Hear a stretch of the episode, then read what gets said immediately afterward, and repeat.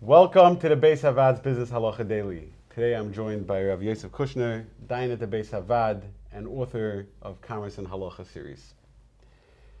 I hear this term thrown around a lot. Ribis derech mekach.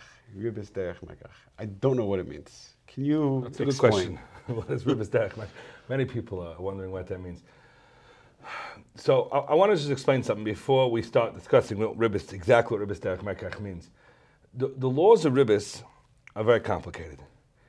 And this format that we're doing right now, where we sit and discuss the laws of ribis in a very uh, ex- extrapolated, uh, condensed form, Truncated. is not conducive to. This is not the way you learn ribis. This is just a public service annou- announcement. It's very difficult to extrapolate a few laws here and there and get any clarity. That's the truth. The re- so why do we do this? Why do we, why do we do this? The reason why we do this is to really to bring awareness to the halachas. It's, it's, it's important to realize that people should be aware that these halachas exist, and then when you see something that's similar to what we discussed, they know to ask questions. Cla- Right, that's really what it is. It's an awareness thing. So, in my opinion, Ribbis Derech Mekach is probably the most important segment on Ribbis because, and I'll tell you why.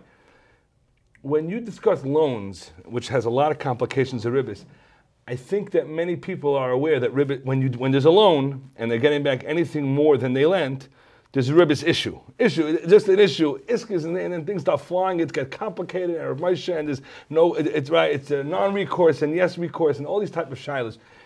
That awareness. Now they don't know the laws, but they have a certain sense of awareness because there's a loan. When there's a loan, there's a ribbis issue. I do think there's some sort of awareness, even though there are cases they don't realize. And they borrowed money and they have a partnership and they borrowed money from the bank, from the personal home equity line, and they put money into the business. And now that business is paying them the interest rate and they're putting it back to the bank and they wouldn't think maybe it's us.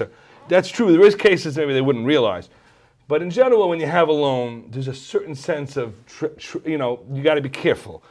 But when you're doing a business transaction that has nothing to do with a loan, like we're going to discuss in a second, which what we call ribis derech mekach, which means you're selling something and you're taking a prepayment, and we'll see what that means. Or you're selling something and you're paying later and you're paying more.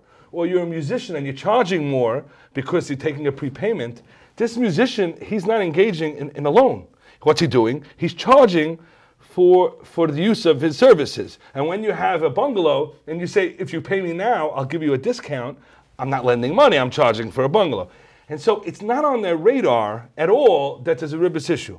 And since we're in the business, me and you, of raising awareness, I think that Ribis Derech Mekach is probably the most important segment that people should tune in to become familiar with these concepts. Familiar with the concepts, what do these things mean?